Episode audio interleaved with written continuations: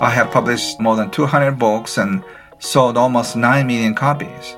It's from a guy who never had a formal education in English. I can't believe I wrote the whole entire thing. if you have some help and creativity and passion, you can do anything. Do you ever feel like the person most getting in your way is you? Do you have an inner voice that whispers, you can't do it? Welcome to Tiger Therapy. My name's Pippa Woodhead, and I am no therapist, but I know firsthand that the big bad wolves of career dreams are self doubt and limiting beliefs. For the past few years, I've been interviewing business leaders about work, and I have felt like an imposter for, well, a lot of these conversations. Each week, I'll be speaking to someone brilliant who's achieved success on their own terms.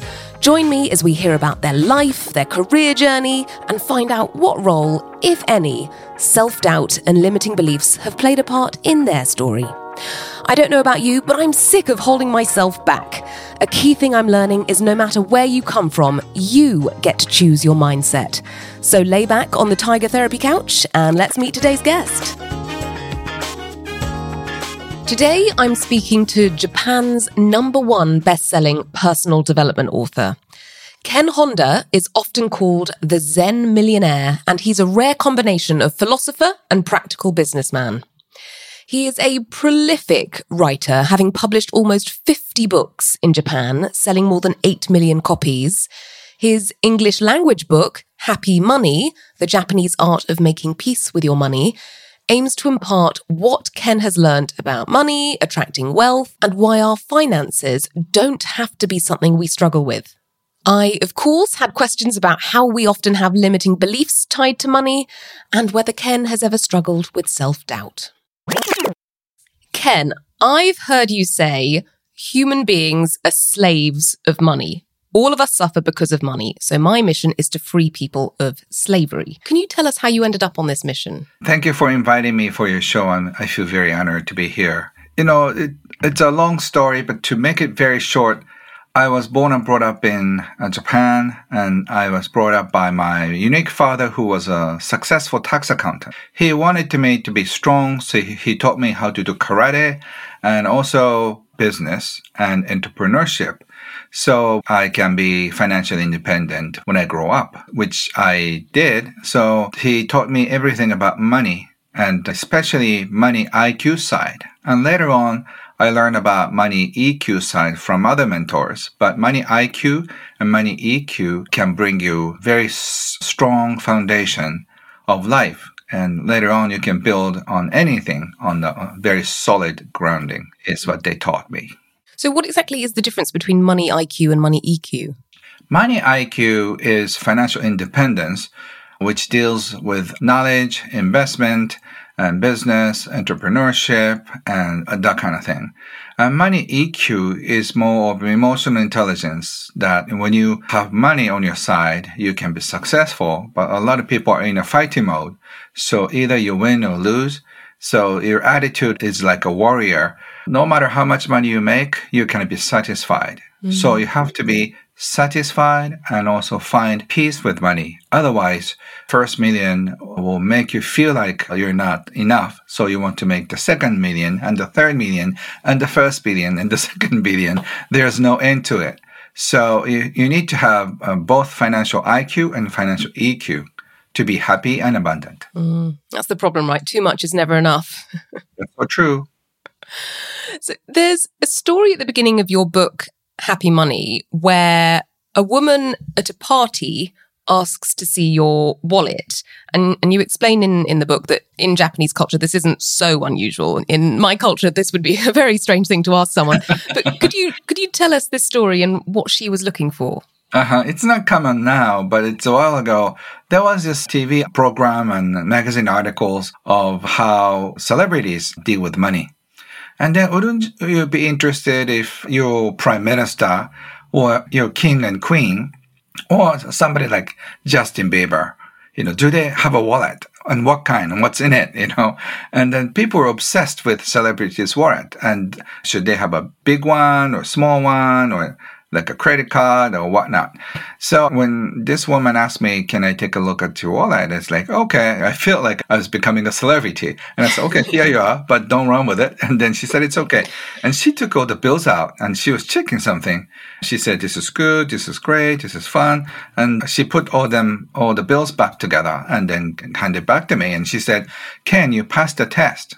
I said, what test? It's great. Your, your money was smiling in your wallet. That means you made everybody happy and then receive money. That's a good sign. I said, Oh, that's interesting. And she said, I forgot to introduce myself. I'm psychic and I see things that other people don't see. And she explained, on the other hand, if you are taking advantage of other people, or if you do the work that doesn't bring you joy, and then your money is crying in your wallet, or angry in your wallet, upset in your wallet, looks sad on your wallet. And so I can tell from the money uh, that's inside uh, your wallet can tell you how you made your money. So like, whoa, that's interesting. And I started thinking two groups of friends who are having smiling money and the other group sad money. Wow. So I mean, a lot of people will listen to the idea of money having an energy and think, I don't care if my money's happy or not. I just want the money. Why should people care about their money being happy? That's a very great question, Pippa, because, you know, it just uh, changes the quality of your life. You know, a lot of us are working hard and then when we come back, we feel tired and with us, we brought some energy, which could be violent energy. You know, when we are fighting in business world, we feel so frustrated. And when we come back home, we might bring our violent and also frustrated energy with us. So that's why we can be mad at our kids and mad at our partner or the loved ones. And when we bring happy money in your business, you feel so blessed, so happy. And then you come home with peaceful energy in appreciation. So happy money makes you uh, more gentle, more generous and a happy, kind person.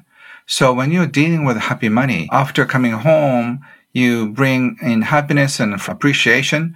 So your dinner table will be lots of laughter and fun. So just remember what kind of a household uh, you had. Did you have a happy feeling in your house, or did you have a sad, frustrated, tense feeling in your house? Mm. So growing up, we all get a lot of messaging about money from a young age. Most of us are taught from a young age that money is a, a scarce resource, that to be without money is a terrifying place to be. My father was always saying things like, you kids think we've got a money tree out in the garden. Uh, what should our money messaging be? How should we reframe it? Yeah, so I want uh, all the parents to teach their kids that money can be so much fun. Money mm-hmm. is uh, for your enjoyment. Money can bring you happiness. I want you to teach uh, your kids that way because money has both sides. Uh, actually, my father told me money has two faces uh, on on coin, and one side is uh, angel, the other side is devil. You know, a lot of coins have uh, faces on that. So I was uh, scared to look at the other side because, you know, when this is angel, this could be the devil. And he said, money will pull out the best and the worst part of you. And it's true. With money, people can be so terrifying. With money, people can be violent. With money, people can be very kind and loving. So if you have kids, I want you to teach them that money can be both very angelic, money can be very devilish because it brings out the worst and the best part of us. Mm. Is that saying, um, I'm not going to get the saying right, something like money shows you who you really are. You know, it shows people who they really are. It can often bring out the worst in people, right? So true.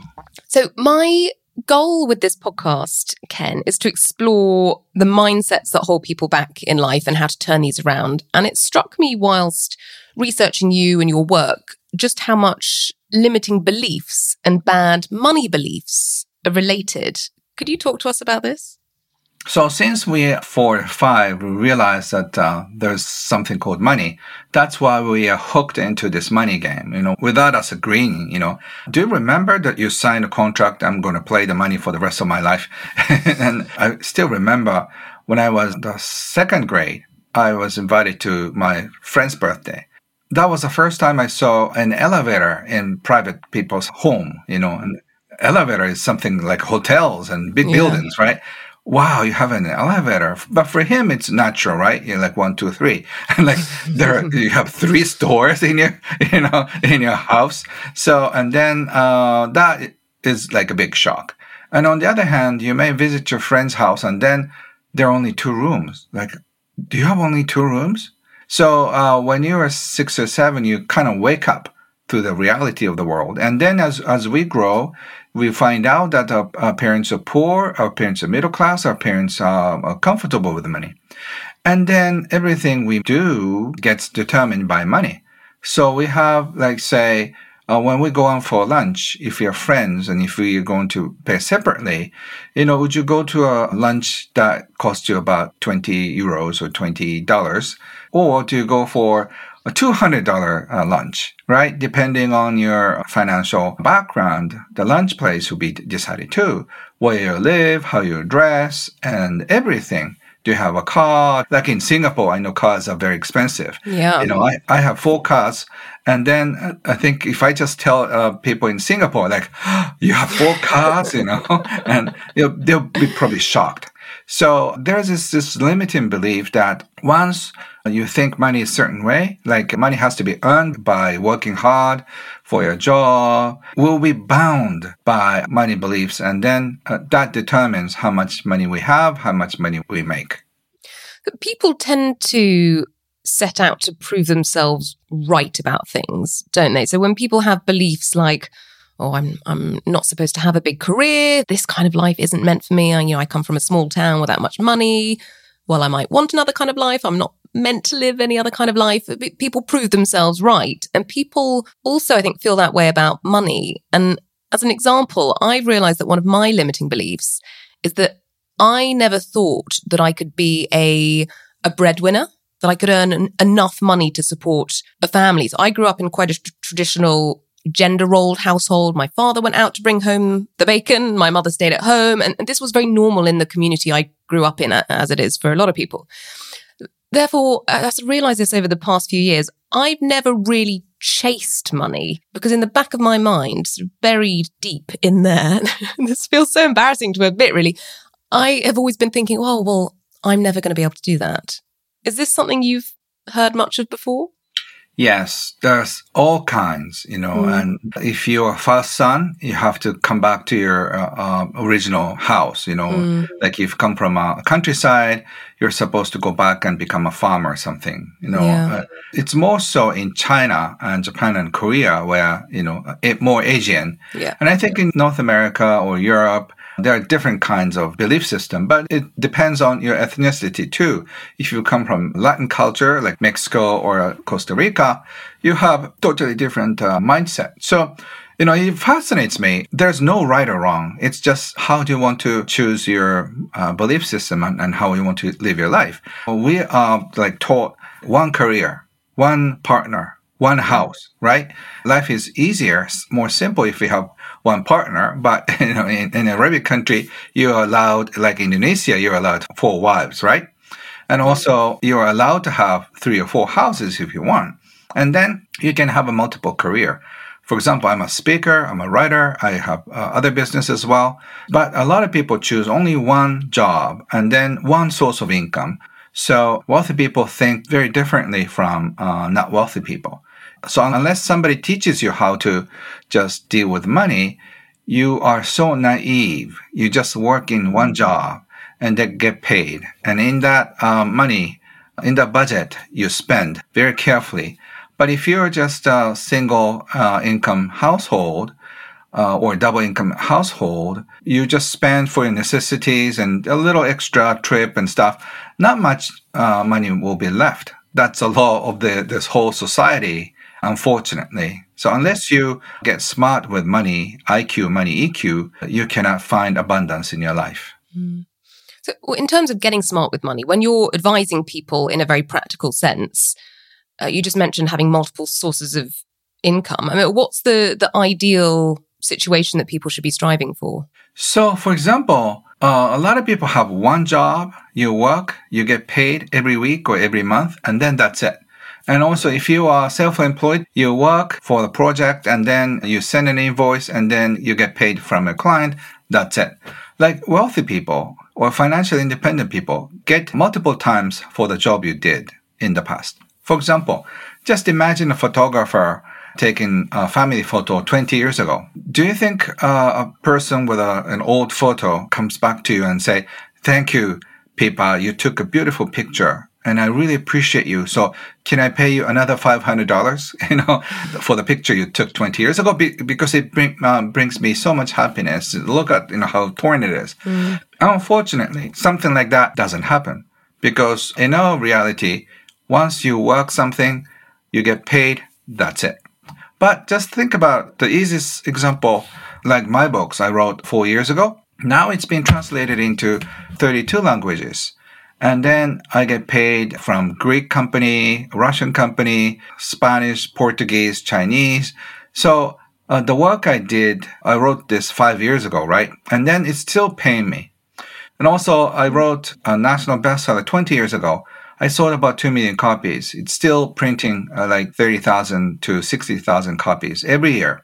So my 33 uh, or 4 year old younger king, younger me, is still working with me because he's bringing me almost like a yearly salary that uh, people make.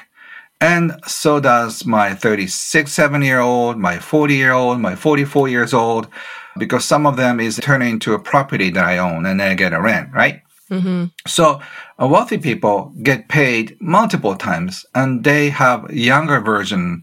Think about this. So when I teach financial independence seminar, uh, ask people, do you have your younger version of you still working with you? A lot of people in their 40s and 50s, damn, I never taught my younger me to yeah. send me money. If you do it right, you can have younger you send you money. And if you're smart and you can just start right now, can you send money for the future?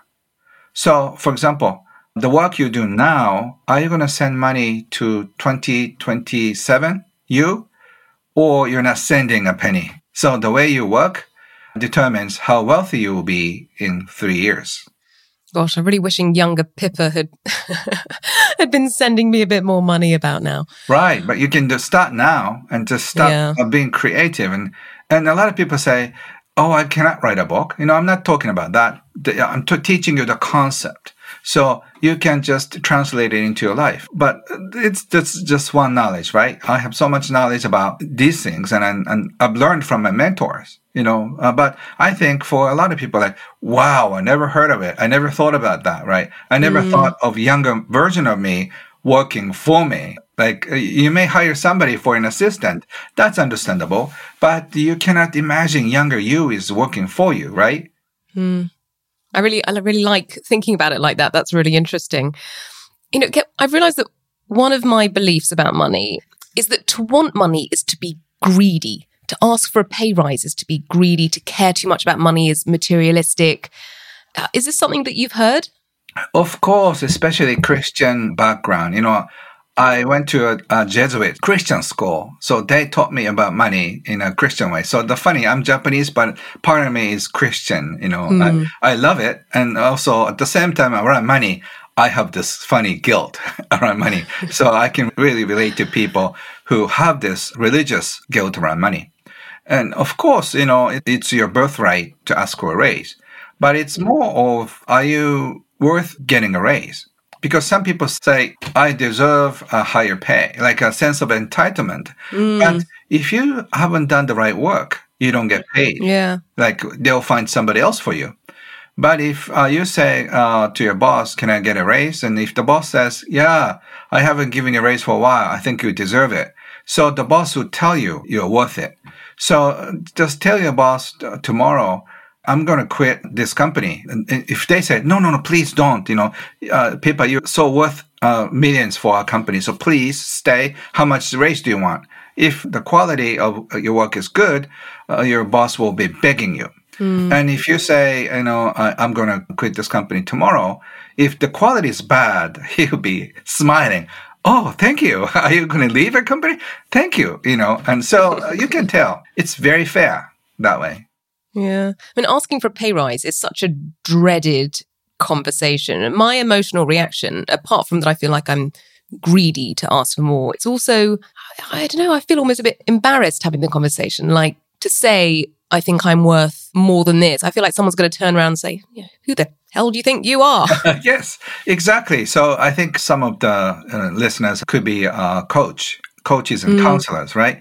Often they ask me, how can I uh, raise my fee? You know, so uh, I always tell this, like, if people show up at the higher rate, your raise was just fair. Mm-hmm. If people don't show up, that means you you didn't give them enough value.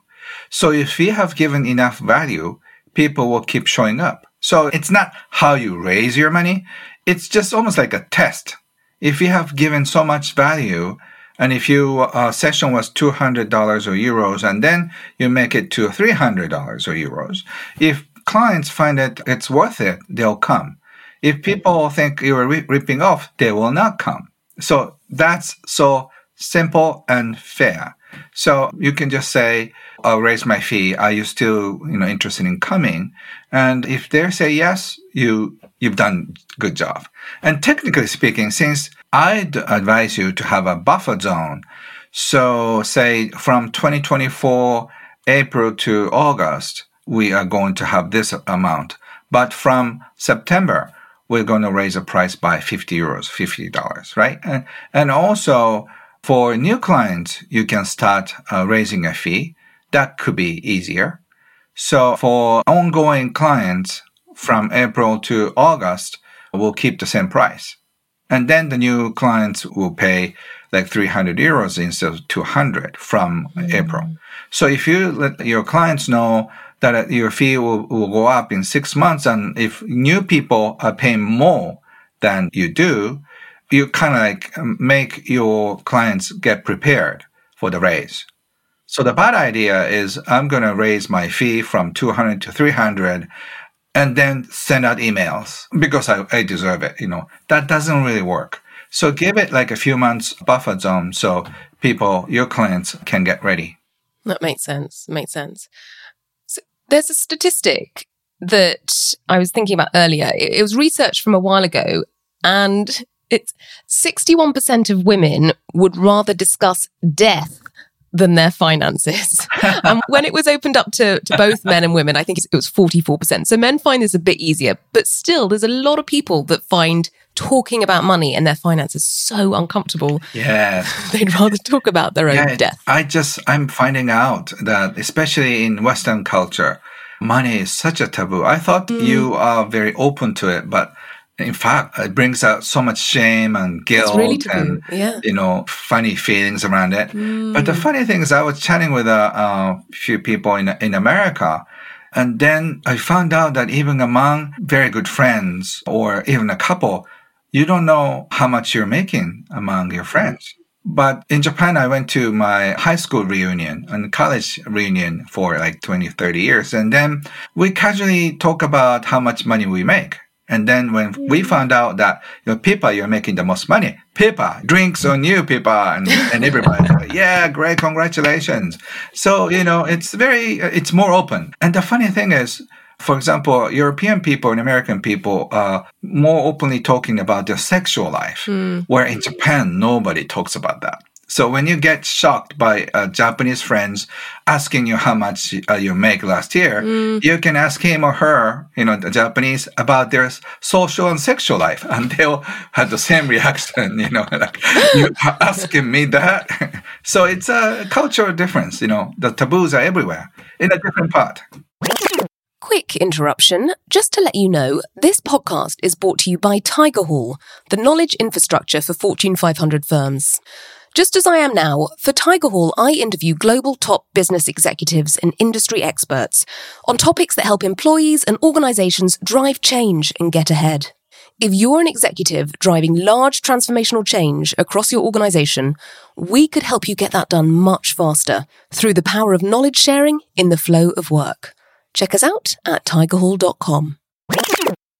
That's so interesting. So in terms of sort of funny, funny feelings about money, funny emotions about money, my husband very sensibly suggested, why don't we sit down, look at our expenses? We need to understand, you know, what's coming in, what's going out.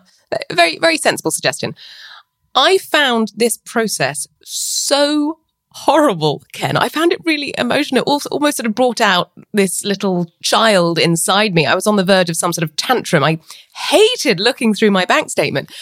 From your research and understanding of people's emotional reaction to money, why was I getting so stressed doing this? I think it's almost like people are just opening up your clothes, right? In yeah. it's because uh, you feel so vulnerable. Hmm. It's not like how much money you make or how much money you have. Like your, your privacy is invaded. You know, it's not such a shameful numbers. You're just paying for, you know, five dollars for sandwiches and stuff like that. I mean, each individual expense is not so uncomfortable. But when it adds up, like you're spending so much, like, oh, am I spending so much? Oh, I'm sorry, you know, or the, the electricity bill so high. Well, I'm sorry, you know, because the expenses is like something that rips your life energy out of your mm. life. And then the reason why people, not only you, people, people feel uncomfortable is that you don't have everything under control. So that's why you feel uncomfortable.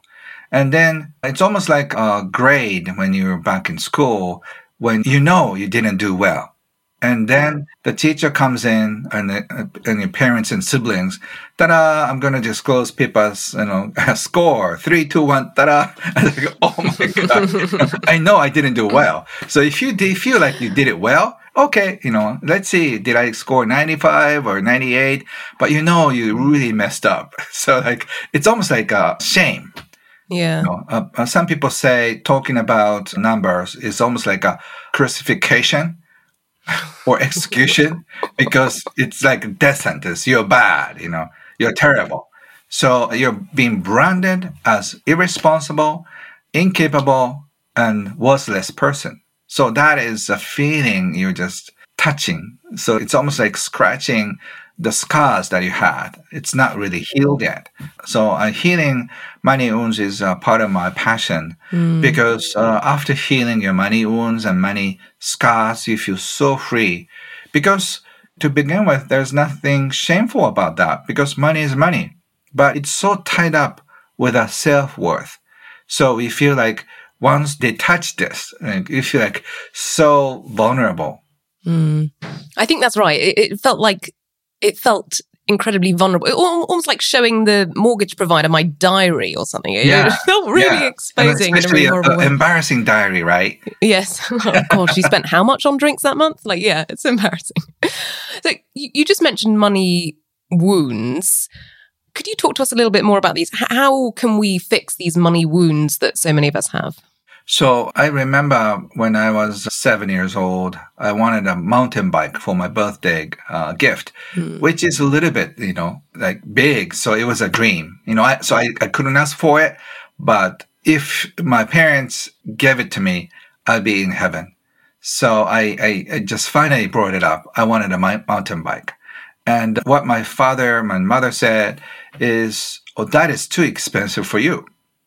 But what they really meant was uh, it's too early for you to get on a mountain bike. And in fact, like three months later, I got cut so deep here, you know, with a, a, other bike. So they were right. You know, I wasn't ready for the mountain bike, but still I was told like, you're not worth it. You know, you're a bad boy. You're not worth the mountain bike is what I took mm. it. Right. Mm. So I was so hurt, and I don't remember what I got f- for my birthday present, you know, because uh, uh, the the hurt was so big. I don't remember. I asked my parents later on; they they didn't remember. So it was such a big shock. I just had lost my memory around the time. So oh, uh, okay. yeah, and I'm sure you ha- you were denied for your soccer lessons, ballet lessons, or summer camps, or like trip to Disneyland, or whatever that is. Your hurt is still bleeding so when you want to st- strike out your life and start your own business, when you want to transfer a job, when you want to move out of your country and just start exploring new world, this voice is telling you you're not worth it. You're not mm. ready. So it's almost like a subconscious curse. And that is based on uh, misunderstanding. Yeah. Is this why money wounds people who grew up without much money and then suddenly come into a lot of money. And why, you know, why people who win the lottery, it's often a curse because they don't know how to handle that money because there's so much negative emotion tied to to the money. Yes. Uh, I call it money container. You know, everyone mm. is born with a certain money container. And then say if you're a school teacher for kids and then you win like a five million, it's going to make a crack because it, the money energy is so big. And then you cannot hold a money container. Money container grows slowly. So if uh, you start your own business like IT and then your company grows so fast and then it will really crack your container. And the famous musicians and, you know, um, movie stars, they get $20 million deal. And also like somebody like Mike Tyson or the baseball player, they get so much money. But after a few years after they just re- retire, they're going to lose all the money because they don't know, you know, they, they may know how to throw a ball or just doing American football, but they're not trained to play with money. So that's why they end up losing a lot of money. Okay, Ken, I'm asking everyone who comes on this podcast to share some of their own limiting beliefs they have or times where self doubt got in the way. What can you share with us? So, my tendency is to stay small. So, I feel so scared. I feel so shameful. I feel so restricted when I do something in English. So, that used to be my limiting belief. Now I'm more visible, but still I feel shy in front of an interviewer like yourself, uh, I feel small and uh, I want to hide. You know, I feel so not shameful, but embarrassment more. But I'm trying to come out of my, you know, small hiding place. That's crazy to me. Like you feel shy around me, should be the other way around. yeah. So whoever that is, I feel uh, so small. So mm. people think I'm humble, no, in fact, I'm feeling small.